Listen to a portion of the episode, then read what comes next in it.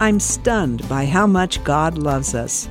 No, actually, I'm stunned by how much God loves me, especially on those days when I can't seem to do anything right and I feel so unlovable.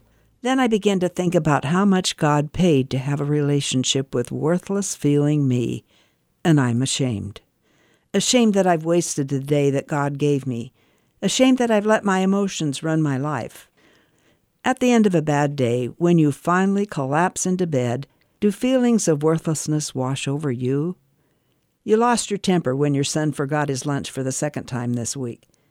At the end of your day, your to do list was even longer than when you started the day, and you get no sympathy from your husband.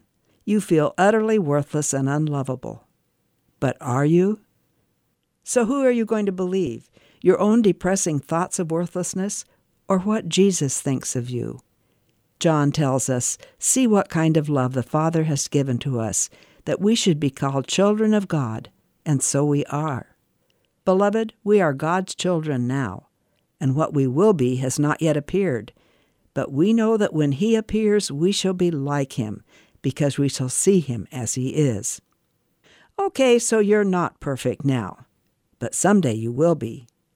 In the meantime, reject those thoughts of worthlessness and thank God that He wants to spend eternity with you.